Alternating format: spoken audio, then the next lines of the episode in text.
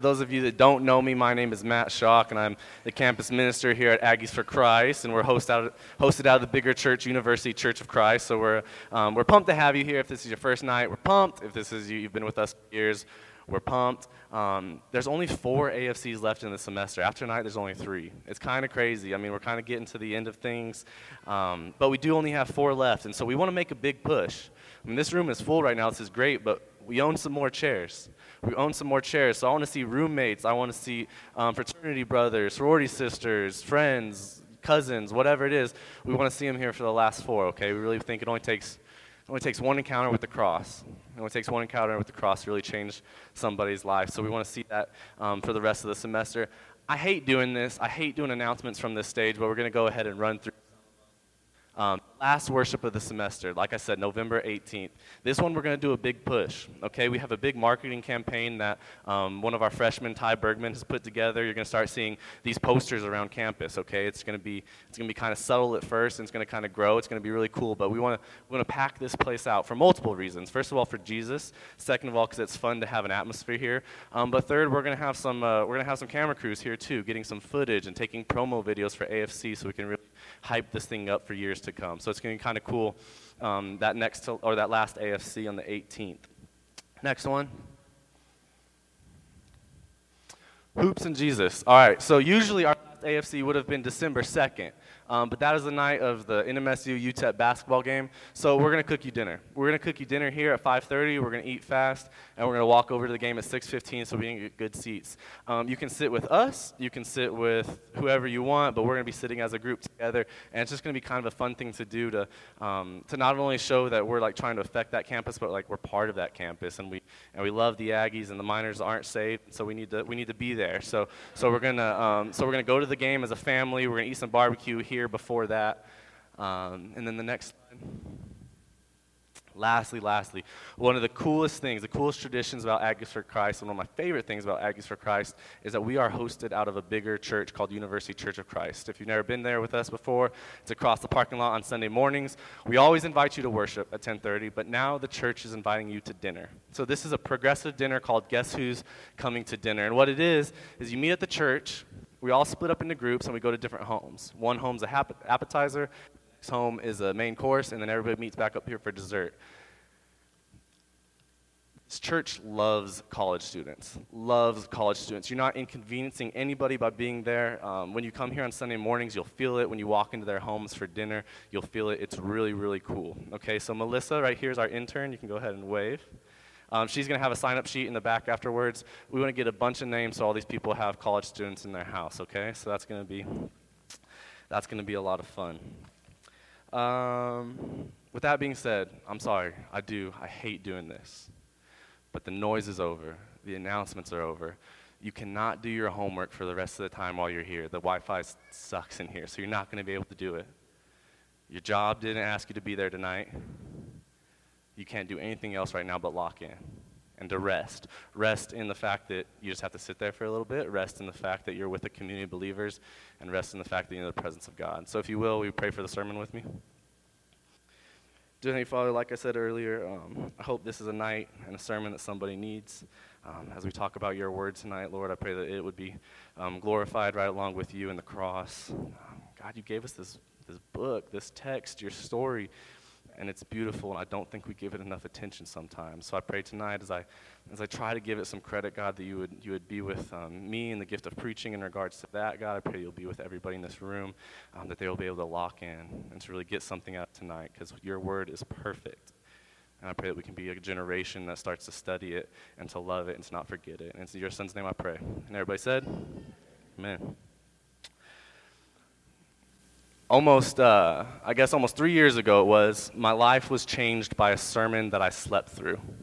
A sermon that I slept through. Um, I slept through 90% of it anyways. I was, a, I was awake for just the, the most important part, in my opinion, but it was at a conference called Passion. And if you've never heard of the Passion Conference, it's this big, giant gathering of college age students, 18 to 24 year olds, and it's usually in Atlanta, Georgia. We have a picture of what it looks like. I mean, this thing, this conference is not just some like church camp, whatever. I mean, this is I mean, 60,000 people worshiping Jesus in the Georgia Dome. It is awesome. So, me and like 20 friends from AFC, we took, um, we took like vans and like any cars we could get our hands on, and we drove to Atlanta 24 hours for this conference, right? And uh, man, it was powerful. Some of the best preachers, all the preachers you guys listen to on YouTube, they were there. Francis Chan, John Piper, um, Beth Moore. I mean, it was, it was crazy. And then the worship was, Cray was there. Chris Tomlin led worship most of the time. Matt Redman. I mean, it was, if those names mean anything to you, it was, it was a great experience. We just had a blast. Now, the way this conference works is you have a, morning, an afternoon, and an evening session. And so the, the morning session is good, the afternoon session is good, the, the evening session is great, and you're usually out late doing small groups or eating or, or doing something with the, related to the conference. So um, we got a hotel in the toughest part of Atlanta, and uh, it was like 20 minutes from the Georgia Dome, whatever. And so we didn't get home after the first session until like 2 o'clock in the morning. Next session is 8 o'clock in the morning, and the preacher is Beth Moore. Now, does anybody in the room know who Beth Moore is? All the Christian girls in the room are like, hey, yo. right? Um, Beth, Moore is a, Beth Moore is a preacher, speaker, whatever you want to call her, um, from Texas, and she's super famous among women's Bible studies. And so she was the preacher the next morning. I'm not going to lie. I just had a, I wasn't that excited anyway. She could have been the evening one, and I, am just, I just wasn't, okay? I, I had my favorites I was there to listen to, and she wasn't one of them. Now she is, okay? Now she is. She's great. She's fantastic. But I did, I'm going to admit, I slept through most of her sermon. But I was awake for the first five minutes of it. I was at the very top of the Georgia Dome. Uh, trying to really lock in because I, I do believe listening to sermons is a spiritual discipline. If you're starting to fade right now, um, like lock in. Like I really do believe listening to sermons is a spiritual discipline. It's a chance to turn the world off and to really focus on what God's laid on the preacher's heart. So I was going to try. I was going to try. Um, so the first couple minutes of this sermon is, is what I want to show you right now. And, and, it's a prayer that Beth Moore prayed over us, over myself and the other 60,000 college students there, which is a prayer that's going to be prayed over you tonight and it changed my life. So if you go ahead and roll that, Bethany.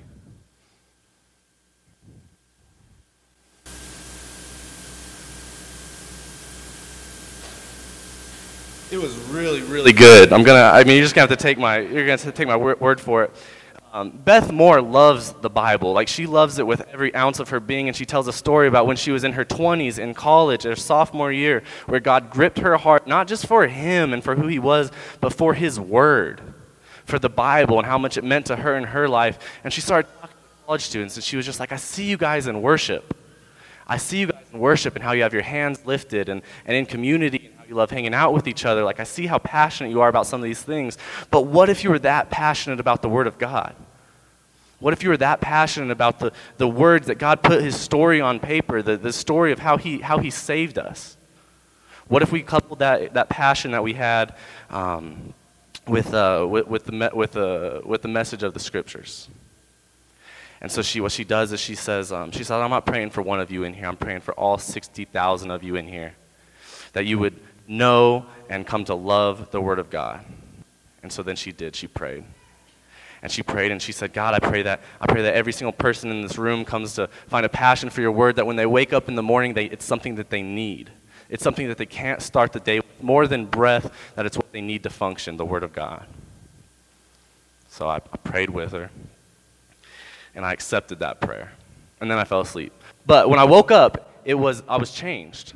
I was legitimately changed. That's what happened. At the very top of the dome that morning, I prayed with every ounce of energy that was left in me, that exact thing that the Bible would be something that I needed every single day. I prayed a prayer that sounded something like God, I know your word is true. I know I've ignored it. Um, but make it to where I need it. Make it where it's my source of life. And I woke up changed, completely changed. Now, at that point in my walk, like I was, I was doing pretty good. I mean, I drove 24 hours for a Jesus conference. Like that's varsity Christian stuff, right? I mean, I was doing pretty good. I was, I was coming to AFC like every week, and I was, I was leading a small group in AFC. Like I was, I was in it. I was in it, right? But I wasn't using the Bible to shape me. I wasn't using the Bible to, I wasn't going to the life of Jesus and finding out, like, man, like, how would Jesus WWJD, like, really, what would Jesus do? I wasn't going to the scriptures for that. And it changed me. And it changed me. There's an Old Testament story um, about a king named Josiah who found the scriptures and had an, when he found the scriptures, as an impact on his life about this big. Um, a little history about Josiah Josiah was named king when he was eight years old. And so I don't exactly know what that looks like, how much power he had when he was eight. Um, but as his life progresses, you start seeing him kind of try to do things. Now, before Josiah, a lot of the kings before him were evil. It says in the in Second Kings and Second Chronicles and Chronicles and all these books, it says um, he did what was evil in the sight of the Lord, but not Josiah. Josiah was a good king, and Josiah really wanted to see. Josiah really wanted to see um, the people start to worship God and to be and to pursue the God of David, which was his ancestors, and the God of Israel, which he knew to be true. And so he started to try to do things. And the first thing he thought to do is he said, "You know, I got I got to rebuild the temple." The, uh, the king before him reigned for 57 years, and an evil, evil king. And he, he allowed prostitution in the streets, sorcery, um, idol worship. They built all these idols to all these other gods in the, in the, land, of, in the land of God, in, in, in Judah. They built all these idols to other gods, and the, and the temple was neglected. So Josiah said, I'm going to rebuild the temple. I'm gonna I'm not not rebuild, but I'm gonna renovate the temple, right? And so he sends he sends uh, his workers to go um, renovate the temple, and they find something they find a book.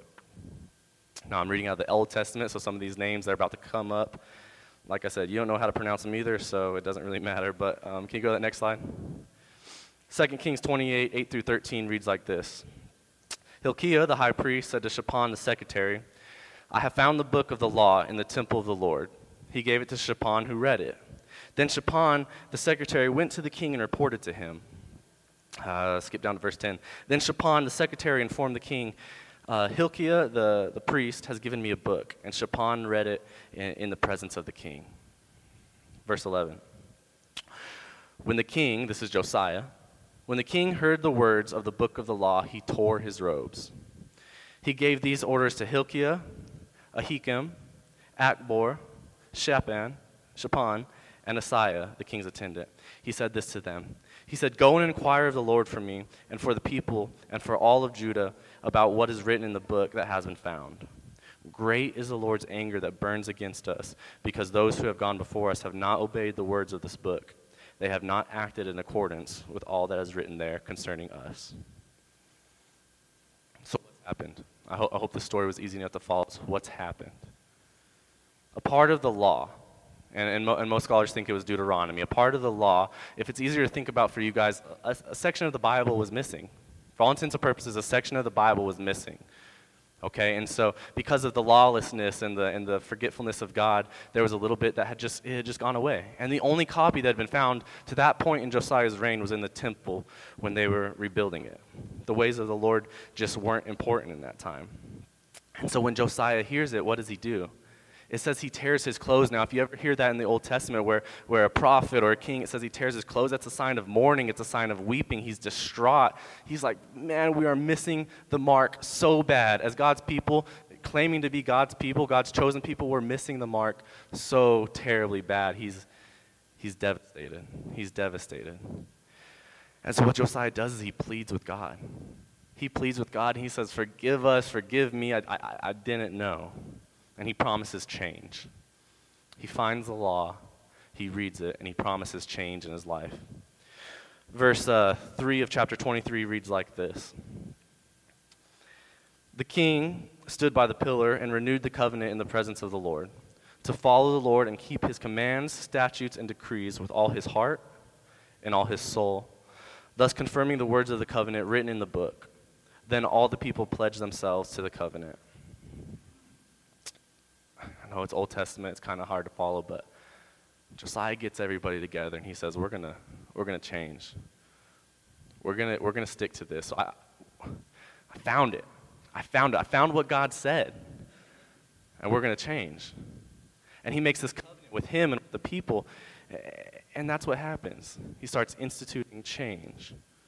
Now, I know, I know it's different for us. I know we can go to Walmart or Hastings and we can buy 18 different co- copies and different versions of this Bible. Like, we, we could do that.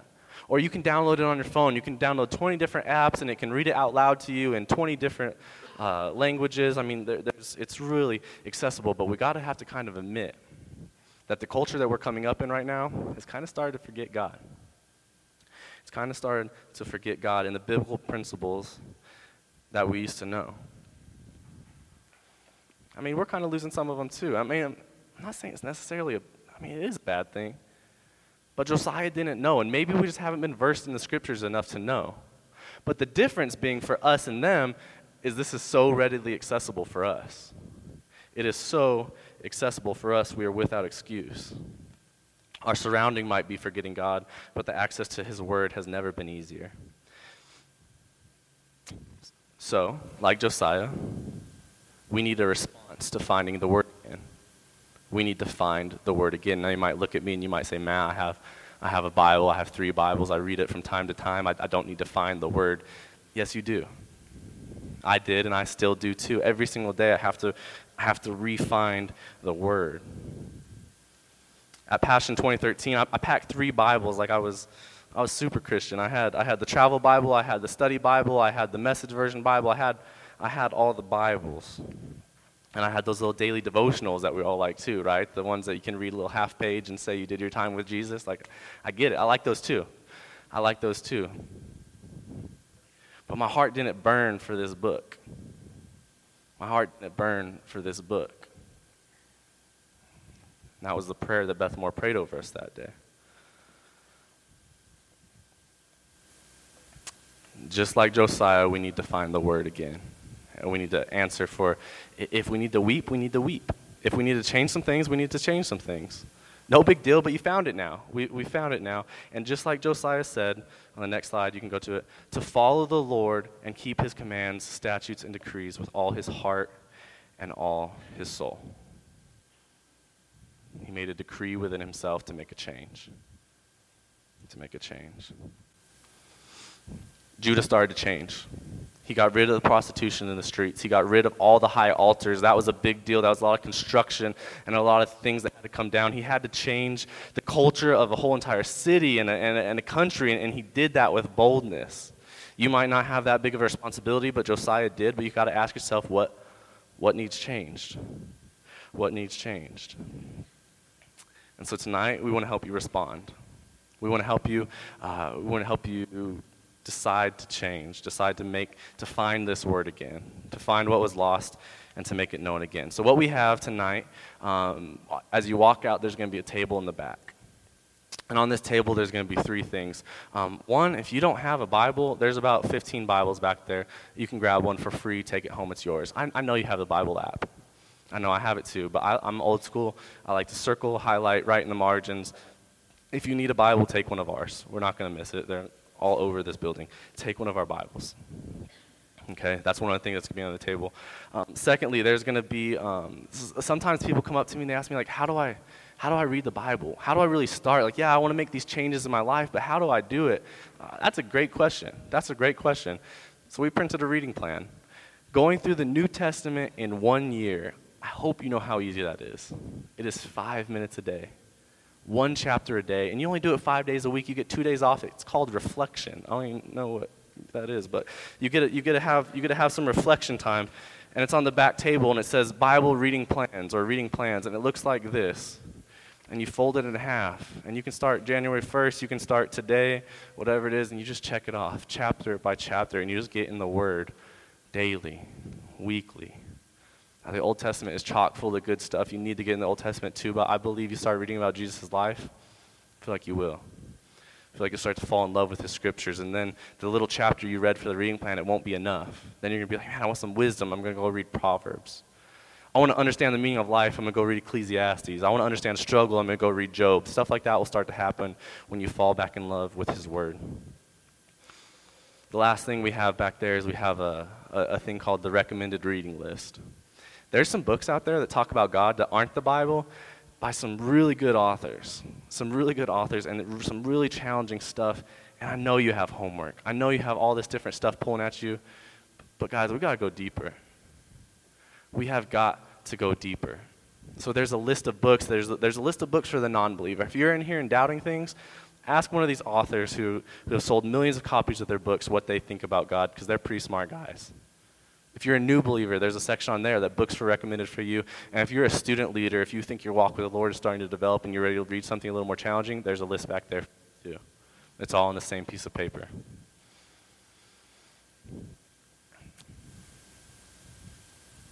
We need to study the things that we don't understand about God. I heard a quote one time that says, trying to understand God is like a gnat trying to drink the ocean. So you're not going to get it all, but we can, we can go a little deeper. We can definitely go a little deeper. Just like Josiah, we need to respond. We need to respond.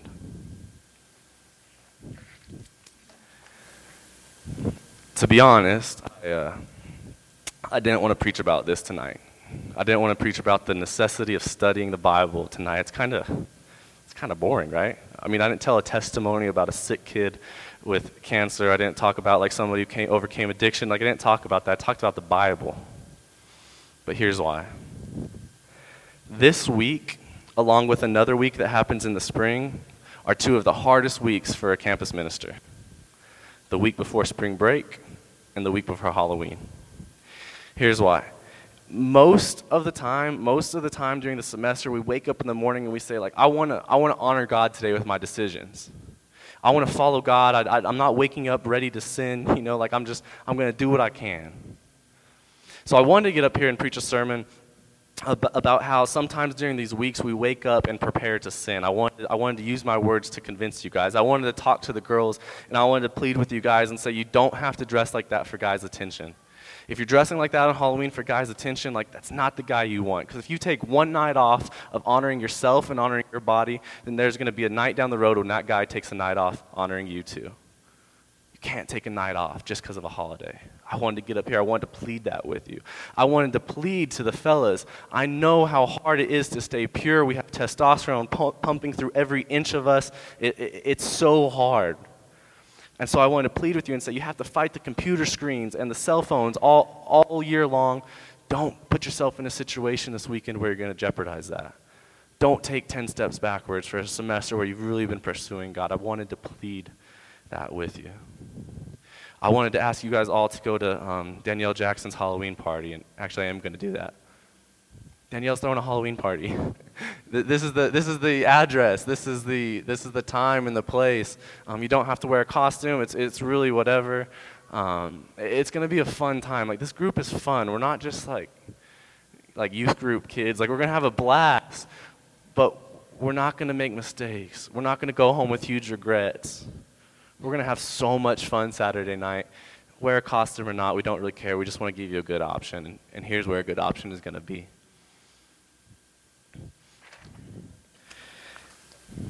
You can take that down. Danielle would appreciate it. I wanted to get up here and use my words to plead with you, to try to convince you of something better. Because this week it is hard.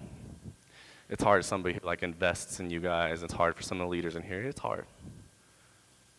I preached about the Bible. Because the Bible is a living and active document that is sharper than any two edged sword And it will tell you exactly why, by God's design, it is good to try to stay pure this week. It'll tell you why modesty is something that will, that will hold a woman up. It'll tell you why purity is something that will progress a man much farther. It'll tell you why godly community is something you need to invest in. And so tonight, the prayer is that you respond. The reading plans, the book list, the Bibles, they'll be back there. Because right now, you have to walk back out into a world that kind of looks like it did when the law was lost, when that little piece of the Bible was lost back in the day. Right when you walk outside that step. So before you walk out there, there's going to be a challenge right in front of you. You just got to grab it and take it home. And right now, you got to accept this prayer. Because there's going to be a prayer that's prayed over you right now. Actually, praise team, you can come back up if you want. There's going to be a prayer that's prayed over you right now. All you got to do is accept it. Close your eyes. If you've been nodding off in the sermon, I don't blame you. But right now, all you got to do is accept this prayer. That the Word of God would be something that you need. And Zeke's going to give me some um, spiritual background music, so it's like kind of emotional things. So you're going to love it. But please understand this isn't about reading your Bible so you get your gold star. I don't even have gold stars to give out. This isn't so you can put it on your library shelf and say, look at the books I've read to try to honor God. It's, it's not about that either. I'm not going to call you and ask you how you're doing on your plan. I'm not going to ask you what you think of the book. What studying the scriptures is, it's about understanding God better. It's about understanding the love that He has for you, the promises that He made for you on the cross, and what He has in store for you. Beth Moore said in that sermon, she said, the passion that this age group has for so much, I mean, we just have, we have a, a, a light in our lives right now. We're excited about things. That passion coupled with the Word of God, you'll be unstoppable.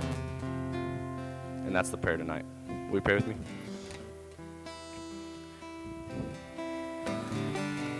Dear Heavenly Father, your, your word is perfect. Your word is forever. Your word is never changing. And 2,000 years ago is just as relevant then as it is for us today now. God, we're in a culture that tends to forget it. We're in a culture that tends to look at some of these things written in your word and they say, that's crazy. We're done with that. We're done with the law, with these, um, these things that we don't understand that aren't relevant anymore. God, please show this generation how relevant it is. Lord, I pray for every single person in this room, self included, that your scriptures would be something that, that rocks us. Every single morning, that's something we wake have to have before we before, before we go to bed at night, that it's something that we have to have. God, pray that over every single person in this room, that the, the love for your word becomes a passion, that the desire to understand you becomes a passion, but most of all, it can just be that we can know you better and know what your son did for us on the cross. And most of all tonight, Lord, we're thankful for your son what he did on the cross. And it's in his name we pray. Amen.